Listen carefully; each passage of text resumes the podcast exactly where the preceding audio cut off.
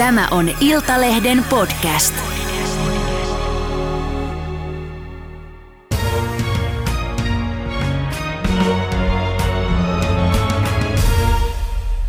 Tervetuloa Helsingin pormestarikokoomuksen ex-kansanedustaja, valtiotieteiden tohtori ja ekonomisti Juhana Vartiainen.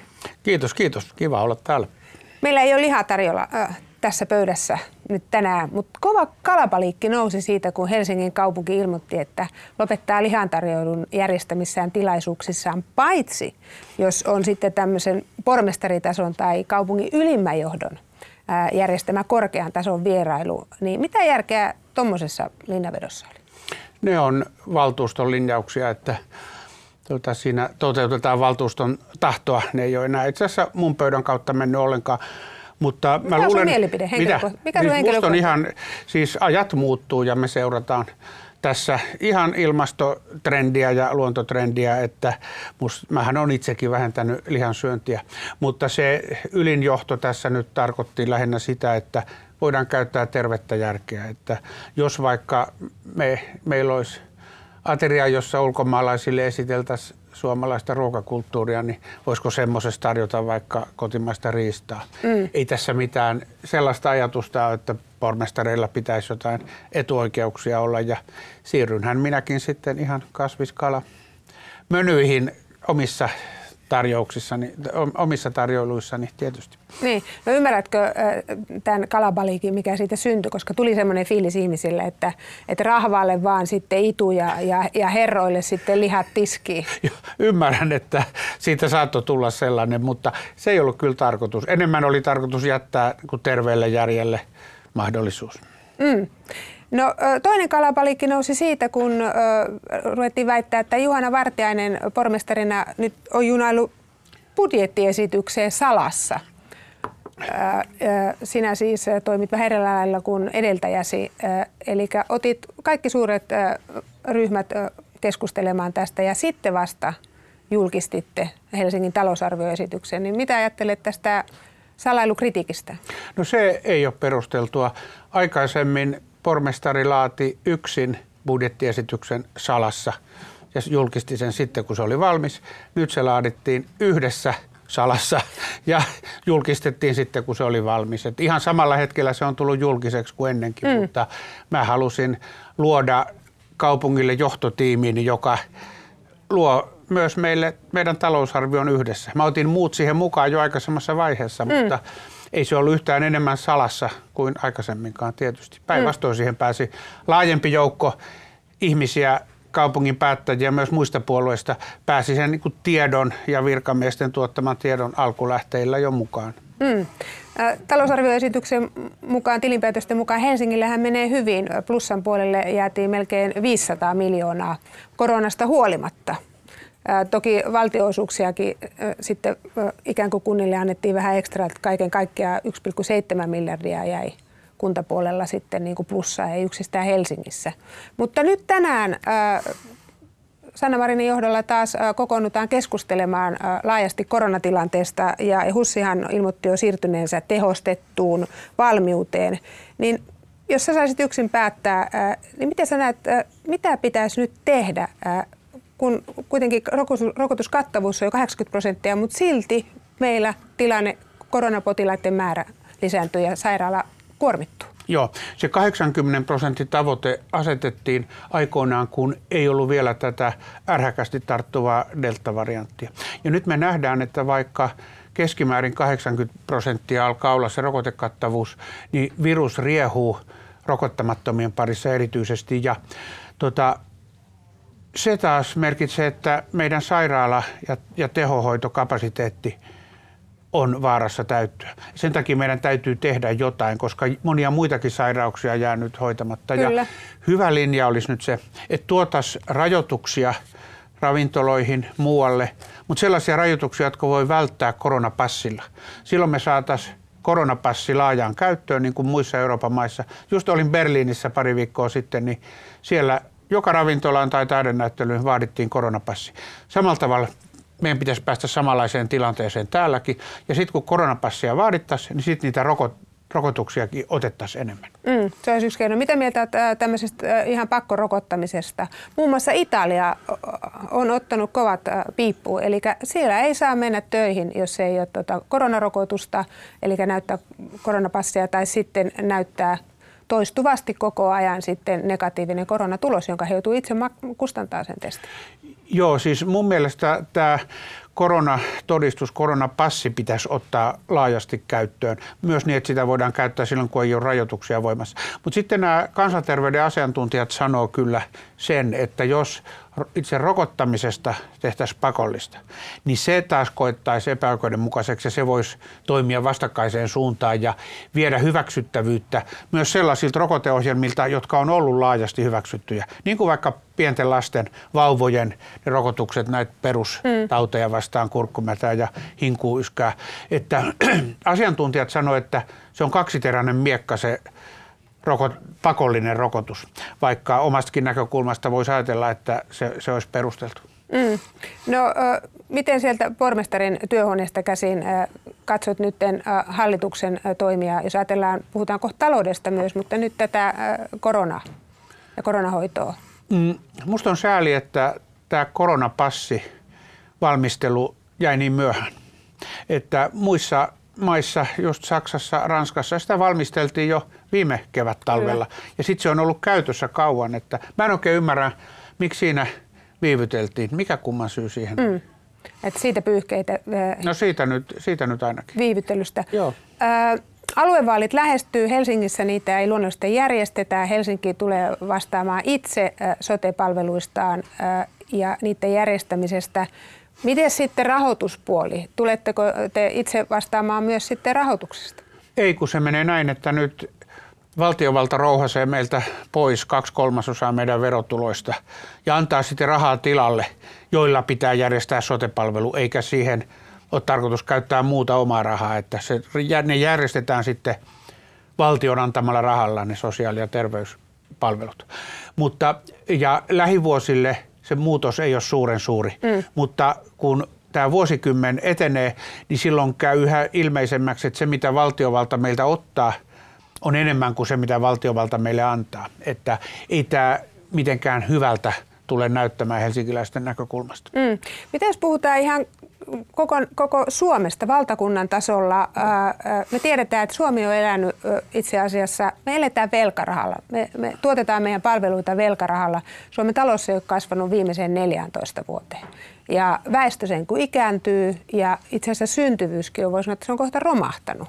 Ja, ja me tarvitaan kuitenkin enenevässä määrin näitä sotepalveluita, niin jos sä nyt katsot sieltä pormestarihuoneesta – Sanna Marinin hallitusta. He on oikeastaan perunut kaikki leikkaukset, joita on vähän uskallettu edes vilauttaa. Ja, ja ensi vuodellekin sitten otetaan melkein 7 miljardia lisää velkaa, että voidaan kustantaa tätä meidän elämistä ja näitä perus, peruspalvelujen tuottamista. Niin mitä sä ajattelet ekonomistina tästä menosta? Ja nyt kun et ole itse enää tuolla Arkadianmäellä, miltä näyttää? No on aika hurlum hei meininkiä tämä menopuoli, että kuitenkin edellisen hallituksen aikana julkisen talouden alijäämää saatiin pienemmäksi. Ja nyt se repeää sitten taas ensi vuodelle, niin kuin sanoit, 7 miljardin alijäämä valtiolla vuonna, jolloin ei ole enää mitään taantumaa. Eli nämä koronataantuma on ohi ja talous on suunnilleen tasapainossa, eli ensi vuonna. Ja silti 7 miljardin alijäämä Eli se alijäämä on kokonaan rakenteellista tai lähes kokonaan. Ja tämä semmoisen vuosikymmenen alussa, jolloin joka vuosi tämä ikääntyminen etenee, että meillä vanhojen ihmisten hoivaa tarvitsevien ihmisten lukumäärä kasvaa ja työikäisten määrä ei kasva pahimmassa tapauksessa pienenee, niin kyllä me aika tukalassa tilanteessa ollaan. Ja seuraavat hallitukset joutuu tekemään sitten aika isoja korjausliikkeitä. Toivottavasti eritoten kun työllisyys kasvattamalla, mutta ilman muuta tarvitaan menoleikkauksia myös, menosäästöjä. Mm, no mi- mitä sun mielestä olisi ollut vaihtoehtoja nyt sitten äh, Sanna Marinin hallituksella? No ainakin tehdä aikaisemmin sellaisia reformeja, joilla me saataisiin lisää työtä. Ja sitten kyllä nyt Suomenkin valtion budjetissa on tietysti paljon karsittavaa, vaikka mä en ole nyt viime kuukausina mm. niitä niin ennättänyt miettiä, kun olen koittanut opiskella Helsingin taloudenpitoa. Mm. Ruotsissa sosiaalidemokraatit saivat uuden puheenjohtajan Magdalena Anderssonin, joka ilmoitti linjapuheessa ensi töikseen, että he pyrkii siihen, että sosiaaliturva tulee vastikkeelliseksi ja, ja työ on kaiken keskiössä. Sä oot itse entinen pitkän linjan demari, niin miltä tuo kuulostaa ja, ja onko linjassa siihen, mitä Sanna Marin Suomen demareiden puheenjohtajana pääministeri No se? Magdalena Anderssonin puhehan oli loistava ja siinä hän niin hienosti hän, hän puhui ja saanasi näistä sosiaalidemokratian arvoista, että pidetään ihmisistä huolta, mutta se edellyttää, että ihmiset tekevät myös velvollisuutensa. Ja jos saa sosiaaliturvasta tulonsiirtoja, niin pitää hakea töitä. Se ei ole mikään ilmainen kansalaispalkka. Tämä on niin vahvaa, hyvää, perinteistä sosiaalidemokratiaa, josta Suomen SDP on valitettavasti aika kaukana. Magdalena arvostan, hän oli mun kollegani aikoinaan, kun mä olin Ruotsin äh, palkansaajien tutkimuslaitoksessa tutkijana ja sitten johtajanakin. Minusta se oli hyvä puhe. Ja tässä pitää muistaa, että Ruotsin sosiaaliturva on jo nyt velvoittavampi kuin Suomessa. Mm. Ruotsissa on vaikka toimeentulotuen suhteen paljon tiukempi linja kuin Suomessa, että kuinka mä toivoisinkaan, että, että Suomessakin meni, mentäisiin tähän suuntaan ja Suomessa SDPkin uskaltaisi puhua tästä oikeuksien ja velvollisuuksien tasapainosta, mutta se näyttää olevan jotenkin Suomen vasemmistolle kovin vaikeaa ja Sanna Marin on oikeastaan vienyt tässä SDPtä vaan väärään suuntaan. Mitä tarkoitat, että on vienyt väärään suuntaan? Siihen suuntaan, että hän tuntuu ajattelevan ja SDP yhä enemmän tuntuu ajattelevan, että nämä on jakokysymyksiä, että, että nostetaan veroja ja otetaan lisää velkaa, eikä, eikä siihen suuntaan, että tekemällä uudistuksia, joilla me saadaan lisää ihmisiä töihin – ja siihen suuntaan, että sanottaisiin rehellisesti, että tämä sosiaaliturva ja hyvinvointivaltio edellyttää myös, että ihmisillä on velvollisuuksia.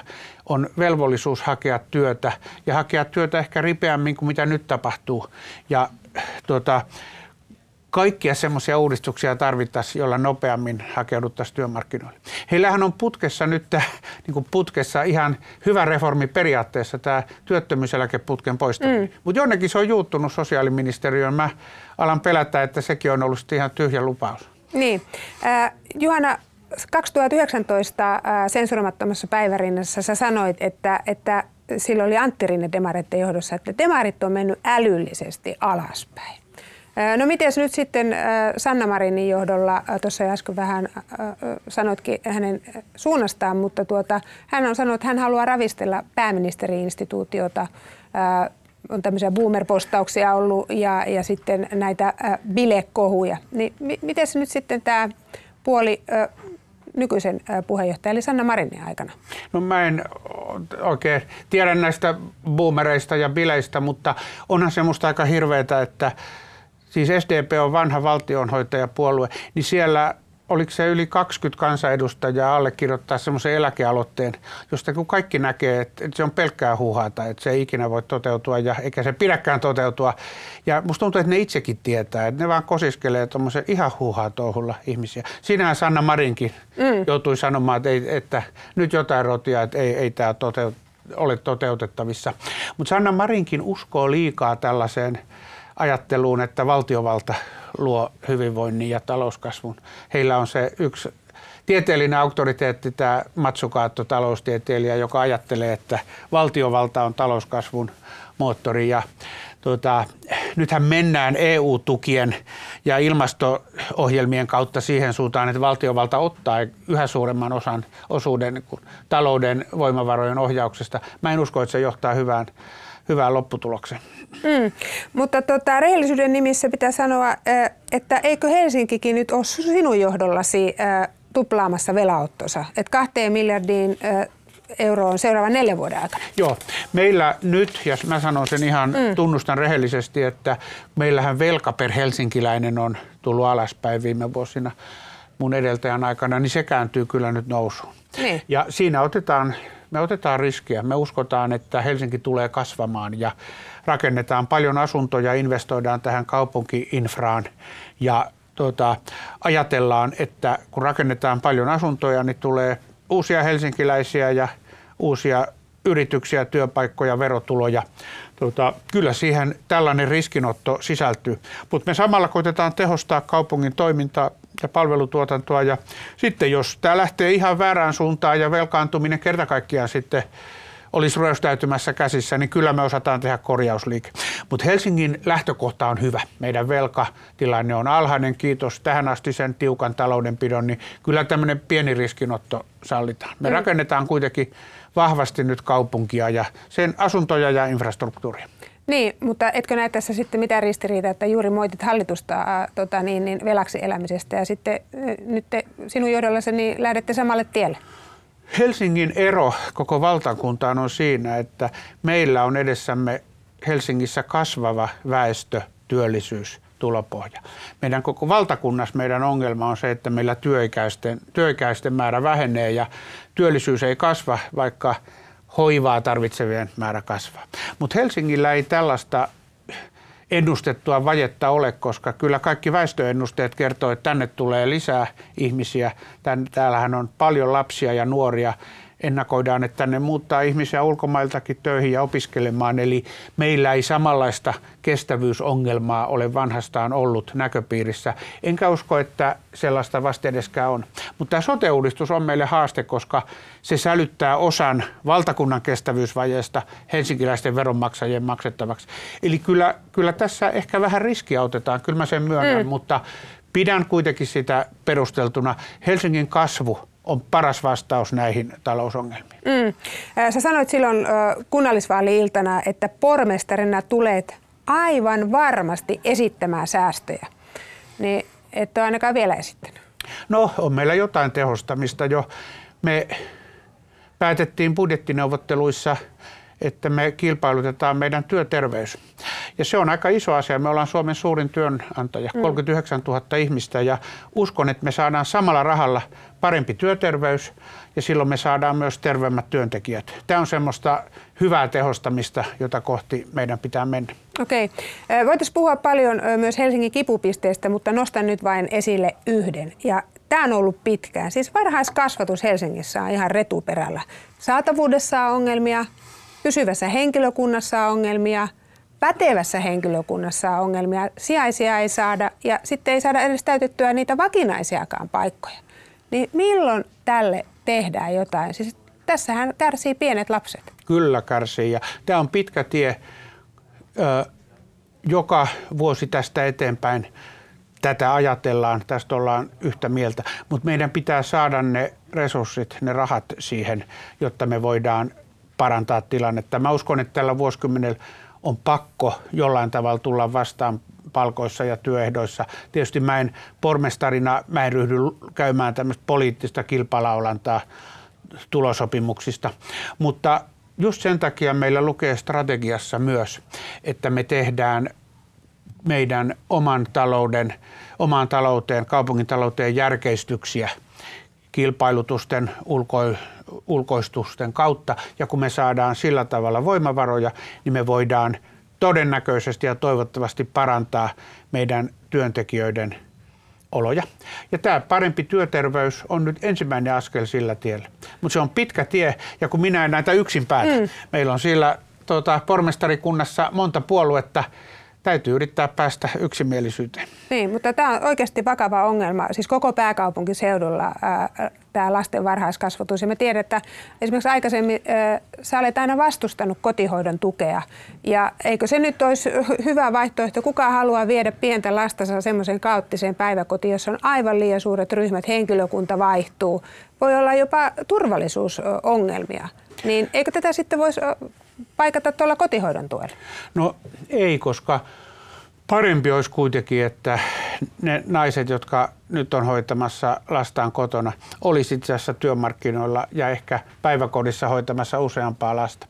Tämä tilanne on parempi Tukholmassa kuin Helsingissä ja parempi Ruotsissa kuin Suomessa just sen takia, että Ruotsissa taas suurempi osa naisista on töissä kun ei ole kotihoidon tukea, ja sen muuten juuri demarihallitus poisti kokonaan mm. Ruotsista. Kun ei ole kotihoidon tukea, niin silloin monet niistä naisista, jotka Suomessa saa kotihoidon tukea ja on kotona, onkin Ruotsissa työmarkkinoilla ja monet on nimenomaan päiväkodeissa töissä. Eli päiväkodeissa nainen hoitaa useampaa lasta ja sitä paitsi nykyaikana, jolloin monet lapset tulee vieraskielisistä ympäristöistä, niin se on äärettömän tärkeää, että jo ennen kouluikää päästäisiin suomalaislasten tai ruotsalaislasten pariin ja opittaisiin kieltä. Eli kyllä mä pidän hyvänä tätä suuntaa, että nostetaan varhaiskasvatuksen osallistumisastetta. Se auttaa myös koulutielle sellaisia lapsia, joiden vanhemmat ei puhu suomea tai ruotsia. Mm. Mä kiitän kuitenkin tästä haastattelusta nyt ja, ja tota, toivon, että saatte tämän päiväkotiasian kuntoon, koska se on iso ongelma. Me saadaan se kuntoon, mutta me ei saada sitä kovin nopeasti. Mutta voit olla varma, että se on mulle sydämen asia. Hyvin paljon kiitoksia. Kiitos. Kiitos.